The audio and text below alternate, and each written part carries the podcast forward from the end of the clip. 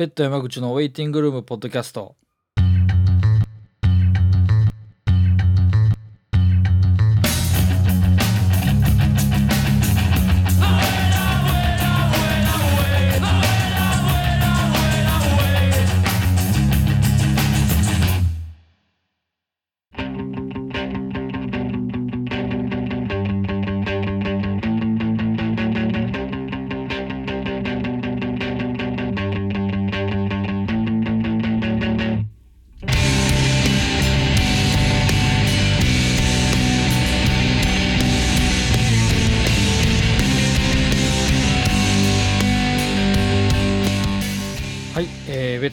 ウェイティングルームポッドキャストでございます。でですね、とですね、まあ、前回の更新からちょっとまただいぶ、えー時間が経ってしまいまして、えー過去最高に多分空いちゃったと思うんですけど、まあ、ちょっと、えー前回の時も言ってたんですけども、あの実はあの先月、まあ、先月が9月の頭からですね、えー僕らベッドが、えーアルバムのレコーディングを本格的に、まあ、スタートさせまして、まあ、9月の頭にプリプロっていう作業を、まあ、先に、まあ、ちょっと軽く録音試してみる作業ですね。っていうのからスタートしてたんでもうあの結構このポッドキャストも空いた時間見つけてやること多かったんですけど大体結構空いた時間でそのレコーディングのためのいろいろ最後の、まあ、曲ができきってない曲を作ったりだとかっていうようなところに時間を気持ち的にも費やす感じになっちゃったんでちょっとだいぶ間が空いてしまったんですけども、えーまあ、ちょっと久しぶりに更新をすることになりました。まあ、あのアルバムのレコーディングは今まさに始まって始まったとこっていう感じなんですけど今これを録音してる現段階で、えーまあ、ベーシックですね、まあえー、とバックのいわゆるギターベースドラム僕らで言ったらギター2本とベースドラムの基本的な音っていうところは大体まあ取り終わってここから、えーギターのいろいろえーまあ、重ねて撮るとことか、えーまあ、ソロを見て今回結構ギターソロっていうほどのものではないんですけどちょっとこう各各々ギターが今まで以上にいろんなことやってるんで、まあ、あの僕ら的に僕ら非ですけど、えーなので、えー、とその作業とかやって歌入れてみたいな感じなんで、まあ、まだまだ先は長いんですけども、まあ、一応ミリズム隊の2人としてはもう約5面っていうとこまで来ました。でまあ、アルバムの、えレコーディングの方はもうちょっと固まってきたらまた更新の中で、えーまあ、曲とかが早めにかけたりとかできたらいいなっていう思ってるんですけど今回はまあそのちょっとアルバムのレコーディングもしつつの中でちょっと自主企画を、えやるのでもう直前なんですけどもちょっと、え直前特集ということでやらせていただきます。ポッドキャストにも前回、えー前前回じゃないですね前出演していただいたえーダーティーサテライツの矢田さんが前回出演していただきましたけどもその時にも説明あったと思うんですけどもダーティーサテライツとクイズキットが、えっとスプリットの10インチですねをインパルスレコード四国のインパルスレコードからリリースしましてそのスプリットツアーが7月から行われてましてそれの京都編ということで10月の10日に、えー京都のアバンギルドで行われます。でこれはベッドプレゼンツということで、えっとダイントフという企画で、えーやらせてもらうということになってます。京都のアバンギルドですね。で、えー出演はダーティーサテライツクイズキット、それから、えージルコニウム、そして、え僕らはベッドということで、えやらせてもらうんですけども、まあ、この、え今回出てもらう3バンドをまた改めてちょっと軽く曲をかけながら紹介して、えまあ、もし、まあ、直前なんでちょっとポカッと予定空いたよっていう人とか遊びに来てほしいなという意味でも、えー特集にさせてもらいます。で、えーイベント自体は、えーその僕らベッドも含めた4バンドです。で、えースタートが、えーオープンが18時でスタートが6時18時半。で、えーチケットは前よりで2000円。当日で2500円ですね。ベッド、えードリンク代が600円かかるんですけどもそんな感じです。で、えー出演が4バンド。それに、えー当日の BGM、まあ、セレクターということで、え DJ 木村という男が出てくれます。これは僕らの、えー2014年の3月にやったラジャーバンギルドでやったワンマンがあったんですけど、えー僕ら企画に、えー DJ 木村やってくれるのはそれ以来になります。まああの DJ 木村というかただの友達なんですけども、えー、まあ常にこうバンド側とかお客さんを盛り上げる曲を選んで BGM かけてくれるっていうことで、えー、まあ、バンドがこう選んだ SE とかをチャラってかけてるよりも盛り上がるんで、えー、やってもらうことになりましたんで、えー、ぜひそれも楽しみにしてもらえたらなと思っております。そんな感じで、じゃあ、えー、と早速、えー、出演バンドの紹介の方に、えー、移っていきたいと思うんですけども、じゃあ、えー、とまずですね、えー、ジルコニウムをちょっとこのポッドキャストでは紹介したことなかったんで紹介しようと思います。えまあ僕らはジルコニウムは非常にあの家も近くて普段から、いろいろと仲良くさせていただいているようになったんですけども、まあ、かれこれ活動は非常に長いんですよね。で、えっとね、ちょうど10 14年とかぐらい前に僕はライブを見たことがありまして、それが、えーと、2000、えー、2001年の10月10日なんですよね。で、今回の企画も10月10日にやるんで、え、ちょっとこう、曰くというか、あるっていうのまあ、そのジルコニウムのギターボーカルの長谷川さんが Facebook に書いてらして、あ、そうかと思った次第なんですけど、その時はブラッドサーセブッチャーズの山根のリリースツアーでして、僕は当時高校3年生で、えー、ブッチャーズの山根に衝撃を受けまして、まあ、受験生だったんですけども、えー、ライブを見に行ったんですね。京都タクタクでした。で、えー、ブッチャーズの前にジルコニウムが出てきて、演奏して、で、その時に、まあ、非常に衝撃を受けましてですね、おい、こんないいバンドがいるのかということで、ジルコニウムずっと、その時ちょっと僕お金なくて音源とか買えなくて、それをずっと後悔してたんですけど、まあ、後々ちょっと某所で 見つけて、えー、アルバムを買ったりとかして聴くことできるようになるんですけど、その時のライブっていうのは非常に印象的でした。で、あのブッチャーズの山根、ブッチャーズの吉村さんが MC、あのその中でジルコニウムのことにちょっと触れたりとかっていうこともあって、非常に印象深くて、ただそれ以降僕もジルコにもライブを見ることができなくて、えー、もうずっと月日は流れその中であの懐かしいたまたまこう音源を発見して買ったりとかして、えー、聞いたりとかしてたんですけどもあれは2009年か10年ぐらいだったと思うんですけど、えー、ライブ活動を再開されるということニュースが入ってきましておそうなのかということで、えー、その時えー、シングルを出したんですよね。EP を出して、まあ、ライブ活動も再開するというような活動を再開しますというようなことが流れたんで、えー、EP をすぐ買いまして、えー、そうしてまああの今今この時代ですから Twitter とかあって Twitter やられてたんでまあちょっとつながりができたりとかしてそれで、えー、早速その時僕らの企画にま呼ばせていただいたと。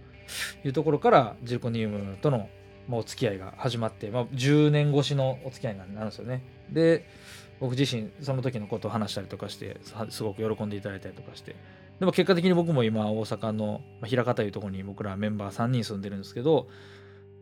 あのジルコニウムのギターボーカルの長谷川さんもそこに住まれてたりとか、まあ、いろんな縁が後々つながりまして、まあ、一緒に飲みに行ったりとかいい遊びに行かしてもらったりとかいうような仲にもなりました。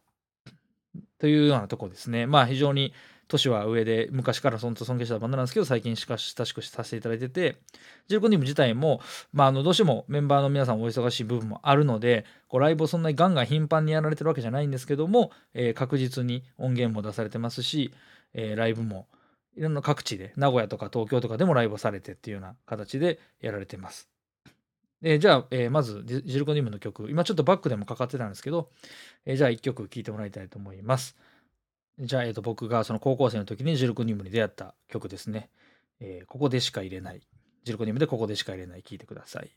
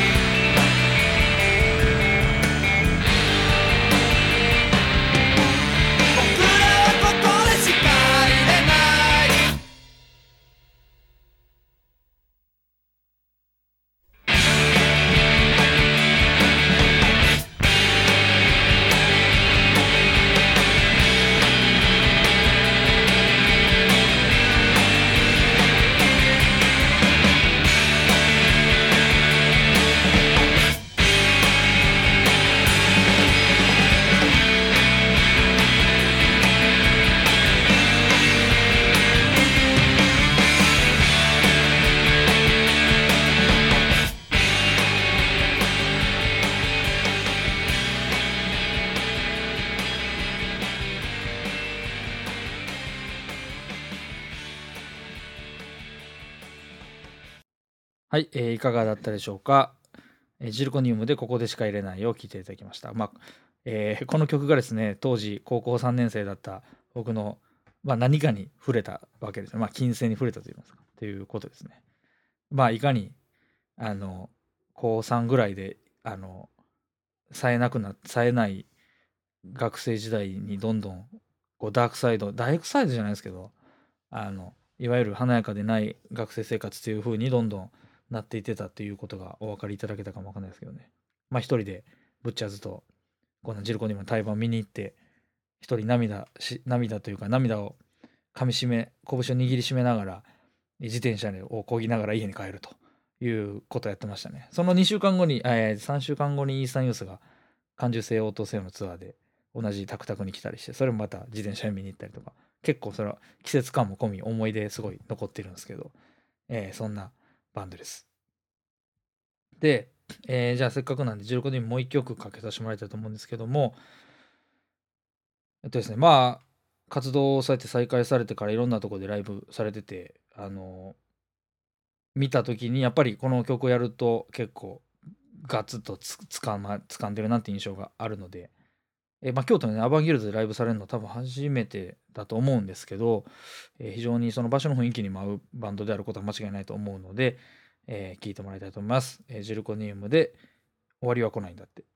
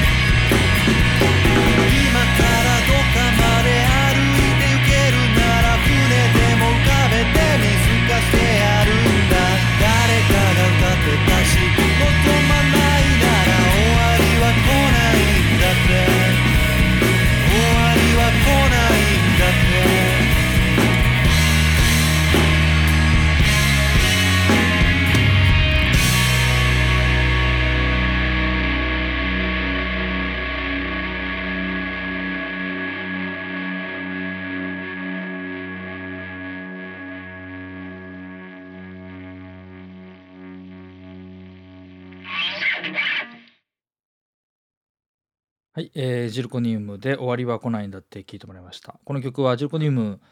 の好きな人の間では多分結構みんな好きな曲かもしれないですね。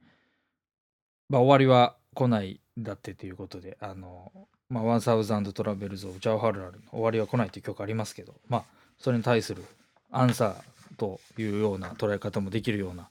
歌詞になってまして、えー非常にまあおとまあ男泣き男の男泣き男泣き言うんですけど女性の方もねすごいあの見られてますんでねいつもライブ。あの幅広く聴いていただけるバンドかなと。結構であのまあ3ピースなんですけどキャラクターがあまああんまりねこう表にあんまり出てくることないんですけど非常にひょうひょうとしてる部分もあって面白いバンドでもあるのでその辺も含めて、えーいつもあの音源の想定とかもすごくいつも凝っててあのアナログ出したりとか、えーいつもいつもそういうのも楽しみなバンドでもありますんでぜひチェックしてもらいたいなと思います。ジルコニウムでした、え続いて、えークイズキットを紹介したいと思うんですけども、まあ、あの前ね矢田さんのあのが出演していただいた時にもクイズキットのそのスプリットの曲はかけさせていただいてるんで今日はせっかくなのでそのスプリット以外のとこから1曲かけようと思うんですけどもクイズキットはとですね僕らでベッドで言うともう知り合わせていただいたのは非常に最近で、えっと僕らが2013年の12月によえー3枚目のイン「インディレクト・メモリーズ」っていうアルバムをまあ出したんですけどそのレコ発で今紹介したジルコニウムが大阪編の企画をまあやってくれまして、まあ、その時はジルコニウムの、えーまあ、コンピというか、えー過去のコンパイルした音源のとのダブルレコ発みたいな形でやらせていただいたんですけども。で、えっと、その時にえーそうですね。クイズキッドをまあちょっと呼びたいということで長谷川さんの方に言っていただいて、まあ、スリーマンでやりたいというふうに言ってもらってそれであのー初めてもう正直言うと存じ上げてたんですけど初めて一緒にライブをやらせていただいたんですね。でまあ年はすごく僕らよりも世代も上の方々なんですけども非常にあのすごい遠距離なんですよね。九州と東京とかでやられてて結構お忙しい中で、あ、んまりこうライブのペースはそんな頻繁じゃないんですけどそれでも着実にやられてて、えそうやるライブはすごくいつも熱量にあふれててですね、まあ、非常に盛り,、まあ、盛り上がりますしやっぱり歌心がすごくあるのでみんながこう口ずさめるっていうんですかね。そういう部分もあってすごくいつもライブで拳を振り上げてる人をたくさん見かけるような形でなってます。であとあの、まあ、僕ら的に言うとそのベースボーカルの大杉大杉誠二さんはですねファールがすごく好きっていうことをおっしゃってまして、まあ、僕らもあのファールはすごく直接的にこうバンドに影響をそこまでサウンドに受けてるかどうかっていうのはちょっと自分らでわからないんですけどまあめちゃくちゃ影響を受けてるんですよね。ですごく好きで、えーまあ前ちょっと話もしたかもわかんないですけどもファールすごく追っかけてたぐらい好きだったんで、まあ、そのファールへの愛とかもすごくあるよっていうのも前以前言っていただいててそういうとこでも共通してるよねみたいな話もしていただいたこともあります。何分ねクイズキットもあんまりそういう活動形態なのでどうしても東京とかのライブっていうのは中心になっててあんまりこう他の地域に行かれることってそんなないと思うんででその以前その大阪のハードレインでまず僕らスリーマンやらせてもらってでその後に、えー、とこのスリーマンをちょっと各地で、えーそれぞれの土地のバンドが、まあ、キュレートする形でオーガナイズする形でやろうっていうような話になりましてそれであの去年の11月に吉祥寺のワープで今度はクイズキッド企画っていうことで夜に水っていうので、えースリーマンプラステーブルでまたさらにベテランのバンドが出てやらせてもらったんですよね。でそれもすごく盛り上がったんですけどそういうのがあるので今回はまあちょっとあのえーダーティーサテライトとクイズキットのスプリットレコ発という冠もついてはいるんですが、えーさらに今ベッドプレゼンツっていう風にさせてもらったのはちょっとそのスリーマンライブの流れの京都版という意味も込めてやらせてもらうことにしました。ですんで、えー僕の方からジルコニウムをちょっと、まあ、誘わせていただいた経緯もあります。まあ、そんなスリーマンの流れを組むイベントでもあるということですね。ではちょっとクイズキットの曲1曲聴いてもらいたいと思うんです。この曲かけるかって結構迷ったんですけども、えーこの曲にしようと思います。フラスコという曲をかけたいと思います。この、まあ、ライブでめちゃくちゃ盛り上がってる曲なんですよね。えーじゃあ、ちょっと長いんですけども、マジルコニウムもね、7分超えの曲2連発だったんですけど、この曲も7分超えなんで結構長いですけど、聴き応えすごくあるんで、えー聞いてもらいたいと思います。えっと、Say Hello to Never のから出たファーストのからの曲ですね。えークイズキットでフラスコ。と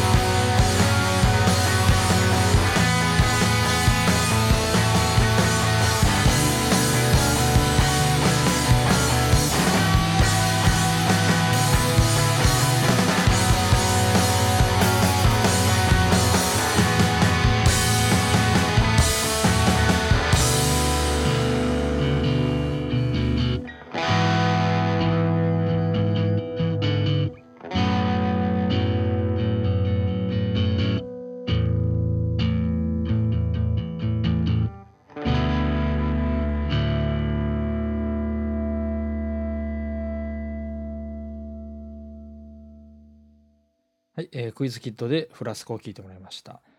あのギターの林さんがですね、まあ元台風一過 200mph の方なんです。っていうのはまあご存知かと思うんですけどもやっぱり非常にフリーキーでありながらもしっかり耳に残るフレーズを連発するっていうタイプのギターなんですよね。で、まあ、3ピースなんで結構隙間が多くなるんですけどなんていうかフレーズの妙みたいなところで埋めていくみたいな感じなんでこれはまあ僕らでは絶対できないことなんですで非常に勉強になります。えー僕らもねほんま僕個人的にはこうこういう駆け引きみたいなこととかすごい抜き差しみたいなこととかやりたいんですけどバンドをこれだけ続けていくと なかなかバンドのノリがあってしまってですねこうなかなか自分のその時こうしたいなっていう風になっていかないということを今のレコーディングでも非常に痛感しながら自分らの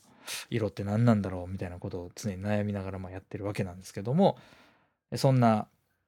一つの理想形かもわかんないです、えークイズキットのフラスコを聞いてもらいました。えーじゃあ、えっとまあ、最後に以前も出演していただきました矢田さん率いるダーティーサテライツの曲をかけて終わりたいと思うんですけども矢田さんはですね、まあ、僕らを知り合ったのはそのモッドラングっていうバンドやられてる時ですごく人間性含めてすごく大好きなんですけどもともとその前 LINE とか The This World is Mine とかっていうまあ非常にまあ主に東京を中心としたそのまあいわゆるエモエモですね。エモの流れがこう日本でだからカンバックマイドーターズだったりとか、えーがこう一緒にそういうフリーライブとかやりながら、えー海外のシーンとその同時期にこう共鳴しながらやっていくっていうんですかねっていう中の一つの代表的なバンドっていうのをやられてたんですよね。でまあその中であの、まあ、もしあの詳しくは前回あの前出ていただいたポッドキャスト聞いていただきたいんですけども、まあ、江田さん自身のいろいろなあの音楽の趣味であったりとかいろんな変化の中で、まあ、今の自分のやりたいものっていうのをまあ貪欲にやられてるっていうような形がああのやそういう方でしてで、まあ、今のバンドに結実してるのかなと思うんですけど、えーダーティーサテライトの曲の中でも、えーこれはなんかね「ディスワールド」でしたかねの時に原型があったという曲だそうなんですけどもまあ、あの現在進行形でやるやっても、まあ、ちゃんと矢田さん節もちゃんと残りながらやれるっていうところで矢田さんはすでにこう一歩二歩先を行ってるかなって思う部分もあるんですけどあのモッドラングの音楽性もどんどんそういう風になっていったんで、えーちょっとこう原点も意識しながら自分矢田さん節っていうのがすごく強く出てる曲っていうのをかけて終わりたいと思うんですけども、えーまあいかがだったでしょうかという感じでさっきちょっとじゃあこれを最後にかけて終わりたいんで改めて、えー10月10日もうほんと直前なんですけども京都のアバンギルド木屋町三条を少し下がったところにあるんですがアバンギルドというところでベッドプレゼンツ単一豆腐クレイジー14メンということで、えーやらせてもらいます、えーまあ、12人の行かれた、えー14人の行かれた、えおじさんたちという意味でつけました。まあ矢田さんが、え三谷幸喜に似てるんで、えまあいろいろあるんですけどまあまあもう文字りの文字りの文字りみたいな感じになってるんですけどまあそういう企画です。DJ 木村、えジルコニウムクイズキッド出ます。で非常にあのまあ落ち着いても楽しんでもらえますし結構気持ちいい音が鳴る一日になると思うんでぜひ遊びに来てもらいたいと思います。10月10日の土曜日、えー木屋町アバンギルドで18時オープンの18時半スタート。前よりは2000円で、えーギリギリまで前より予約受け付けてるんでもし気になる人いたらあ、まあ、当日も全然 OK なんで、えー当日券もありますんでぜひ遊びに来てもらえたらと思います。そんな感じで、えーベッドプレゼンツの企画の直前特集ということで久しぶりに更新させてもらいました。また、えっとレコーディング状況とか対談の残ってる部分とか更新をできるだけ頑張ってやっていきたいと思いますんでよろしくお願いします。えでは10月10日のライブを楽しみにしています。ダーティーサテライツでフォール「